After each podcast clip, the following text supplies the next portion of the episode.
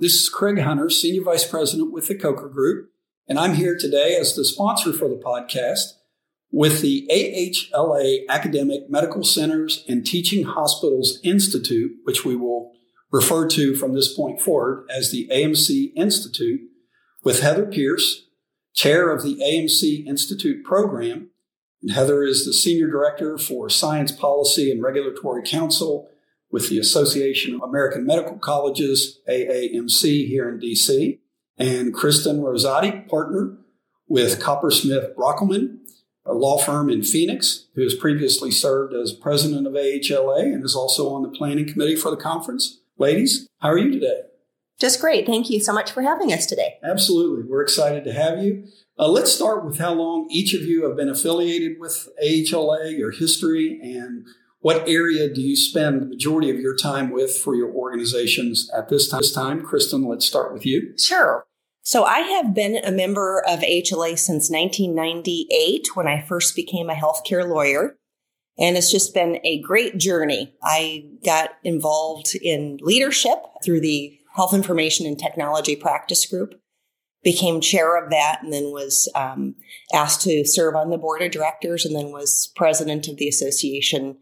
I think it was the 2013 to 2014 um, year. Right. Um, since then, I've also I've continued to be active in program planning through the AMC Institute and other activities for HLA. Great. And tell us a little bit about what area of focus you have for your practice. Sure. What I focus on is big data in a variety of circumstances. Um, as you probably are aware, data is really key to making things work in academic medical centers and Absolutely. hospital systems and the entire healthcare industry right now. And so, what I focus a lot of work on is um, helping clients put together big data sharing collaborations uh, to support health information exchanges, to support collaborative care environments, accountable care organizations, and clinically integrated networks. I also do a lot of work in the research community. Um, so I'm uh, active in putting together research collaborations and focusing on the the data sharing aspects of that. And one of the things that is developing right now that's very exciting, of course, is artificial intelligence and the application in healthcare. So I've been working on a fair number of uh, deals involving development of artificial intelligence, which of course uses data and a lot of it. So Absolutely. I'm spending a lot of my time around data these days. That's great. Heather? Yes. Um, thanks for having us today. I've been involved with AHLA for um, a little over 15 years and primarily in the context of the AMC Institute, which is now called the, uh, AMC Institute, its previous name, uh, as a as an attendee and speaker and program committee member, and now the program committee chair. And uh, in my in my own practice, so I act as regulatory counsel to an association that has institutional members, so academic medical centers, medical schools, and teaching hospitals. And I focus on the issues of regulation of science and research uh, that takes place at those institutions. Uh, I also focus my practice on the interaction between industry and academia in the area of conflicts of interest, uh, as well as principal partnerships, relationships for uh, for research. And uh, I'm also spending a lot of time in data on the different side of data, the issues related to data sharing, um, open science, and, and, open access, and how that affects academic uh, members as they move forward with their science. Great. That's great. Well, I appreciate both of you taking time. Heather is program chair for the conference. How did the committee arrive at the key conference sections, and what are the specific program goals for the conference?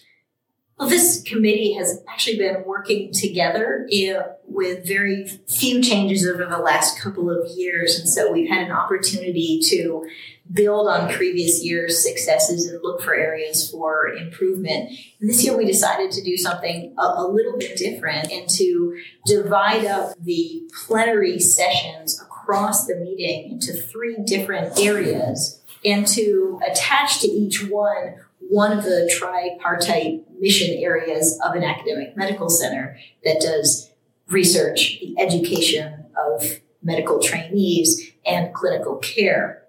And so we started this morning with an opening session on the bankruptcy of Hahnemann Hospital, looking at the education of, of medical students. We'll be moving this afternoon onto a the clinical care and how how, how big data interacts with that. And then tomorrow we'll be working on the research plenary and addressing the areas of uh, the area of undue foreign government influence in U.S. federally funded research. Uh, three pretty hot topics. Absolutely. That influence is out there right now, isn't That's it? right. So. We've also tried to do something else that's new. We always have been known at this institute for really interesting, in depth, cutting edge concurrent sessions that allow the attendees to, to look into aspects of their practice that can be very helpful. We've created a set of concurrent sessions that follow each of these plenaries that pull on different strings uh, for the for the plenary sessions and allow people to do a deep dive into related uh, related aspects. So, for one example, this morning we talked about the closure of the Hahnemann mm-hmm. Hospital and and its effects on patients and faculty and the community and medical students and residents. Immediately after that, there were three separate sessions. One looking at contracting and affiliation agreements and how to think about bankruptcy and possible insolvency in the future. Another session on the Centers for Medicaid and Medicare Services rules about when resident medical residents are displaced uh, through closure or other serious incidents at a hospital, and a third session on on legal ethics and attorney client work product in the context of crisis communications. Very good. So it's a new it's a new model for this, um, I think it's been well received so far. We're just getting started. Yeah, everything I've heard so far is a lot of excitement and uh, enthusiastic response from the crowd. So that's great.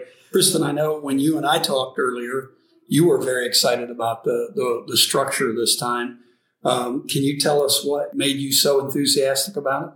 Well, I think what uh, Heather has just described is right on. That it the way we've structured it by having a plenary session that talks about the policy issues essentially involved in really hot topics for the AMC community followed by really detailed, in depth, advanced breakout sessions is a great way to organize this conference. And uh, one example, and one I'm particularly excited about, is the big data and genomics track that we've created. So this afternoon, we're having a plenary session with three top notch academics to talk about one of the really difficult public policy issues we're facing now which is how to balance the public good of using data, and a lot of it for research, balanced against um, individual privacy rights and how you arrive at the appropriate public policy for those issues. And these three academics are going to be talking about that from very different perspectives. We have a top notch statistician who's an expert in data anonymization and re identification and preventing re identification of people. We have a law professor talking about what do we do about the present situation, what the appropriate legal response is. And then we have um, a medical academic talking about open science and why it is so important to free the data, um, so to speak, but in a way that's very respectful for, for individuals. So that plenary session is data anonymization, a fallacy, um, and essentially what do we do about it? Yeah, very needed with all of the cybersecurity. And I know both of you have touched on the technology side security issues very, very prevalent and very big right now. So. Oh, sure. Yeah. And then we have three breakout sessions coming out of that plenary, which I think are going to be very advanced, good topics for people to become familiar with. Uh, one would be uh, using genomics in clinical care. That's obviously very hot right now as science is discovering more and more key between people's genetics and the appropriate way to treat them. Genomics in medical care is a very hot topic.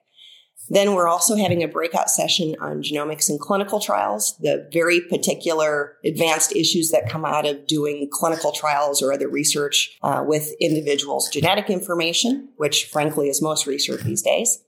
And then we have a breakout session that I'm moderating that talks about doing deals in the big data and genomic era, where we're going to have a very practical session on how academic medical centers and teaching hospitals um, and hospitals in general are doing a lot of deals these days, sometimes with commercial entities that involve lots of data and genetic material and how you protect both your institution and your patients in structuring those deals. It's amazing. I was with a client earlier this week, and I won't tell you where, but he is now becoming part of a study for a free genomic testing in the community for 10,000 individuals. So they're going to be able to provide that locally and then obviously try to build off of that. So it is becoming a, a very big component of potential care downstream. So very exciting uh, from that side. What are some of the other things specifically as you come from Phoenix and to this conference or to other AHLA conferences in particular that you enjoy uh, with this organization? I'll just go first, and Heather, I'll turn it back over to you. Um, I think one of the fabulous things about attending HLA conferences is the networking. Um, I try to convince uh, people how valuable it is to actually come to conference in person because there's nothing like getting to people to know people in person. Having dinner and lunch and face to face conversations with people is really important.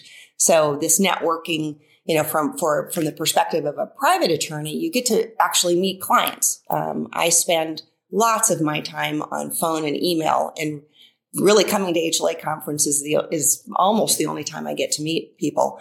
And I have this wide network of friends that I've developed over the years by coming to HLA conferences. So I really recommend people actually come physically to conferences. You'll really really enjoy it. That's great. I absolutely agree. Kristen, that there's so much valuable material that are provided by the speakers. AHLA has set high standards for the types of materials that must be provided by speakers in order to, to speak at these sessions and to be, especially to be invited back at future conferences that go far beyond just the PowerPoint presentation. Right. So there will be, there's access to those kinds of information, but it's um, the added gloss of not just what the speakers say in the room, but then the conversations that happen in the hallway, on the way, on the way out, at meals and receptions, um, breakfast before and coffee is really where those rich connections are made. Uh, like Kristen, there are people that I feel like I know really well that I only see here every year. And there's also a lot of new faces. I think that for for lawyers who represent academic medicine. There is not another gathering like this and so it makes it very focused very concentrated and it also it, it, also means that you have something in you have something in common with any other person here whether right. it's a type of client or a type of issue and that makes the conversation much much easier so i think it's i fully agree that's a, a real benefit Good. And you brought this up, and i will just ask for the benefit of the listeners. What if there's somebody that is relatively new in the academic setting but would like to apply to speak uh, to be able to do that? How does that process work since both of you served on the committee, the selection committee? How does that work? Well, there's a call for proposals uh, every every year that that every anyone is welcome to join. Um, at the same time, the program committee works very hard to uh, not just to review what comes in, but also to look at the whole landscape and think, you know, if you only went to one conference mm-hmm. this year and this was the only thing you, you did for your your professional development related to academic medical centers and teaching hospitals, what are the issues that if we didn't cover here would be a real hole and then create those pieces so that the program as a whole has not only terrific individual sessions, but provides a real spectrum of information. That's right. So, and with that, we're always looking for new voices, new expertise, new new speakers. So, in addition to the call for proposals, which we encourage everyone to do, reaching out to AHLA, any of the program committee members, and just saying, "I want to get involved. I want to. I want to learn more. I'd love to. I'd love to speak we always want to hear from new new voices and have found ways to incorporate lots of lots of new and very experienced. Yeah, it's been my experience that those call for speakers typically go out six to nine months prior to the program. Uh, gives everybody time to process and gives the committee time to respond. Uh, but I would absolutely encourage it. I think it's a tremendous organization and it's a great way. Uh, a number of the sessions are going to to uh, be panels uh, for discussion, and then others are going to be formal presentations of specific case study scenario or opportunities that would be involved in uh, around the organization. Most of the sessions pair two lawyers or two speakers. There are some speakers that aren't, aren't lawyers here who have a specific expertise.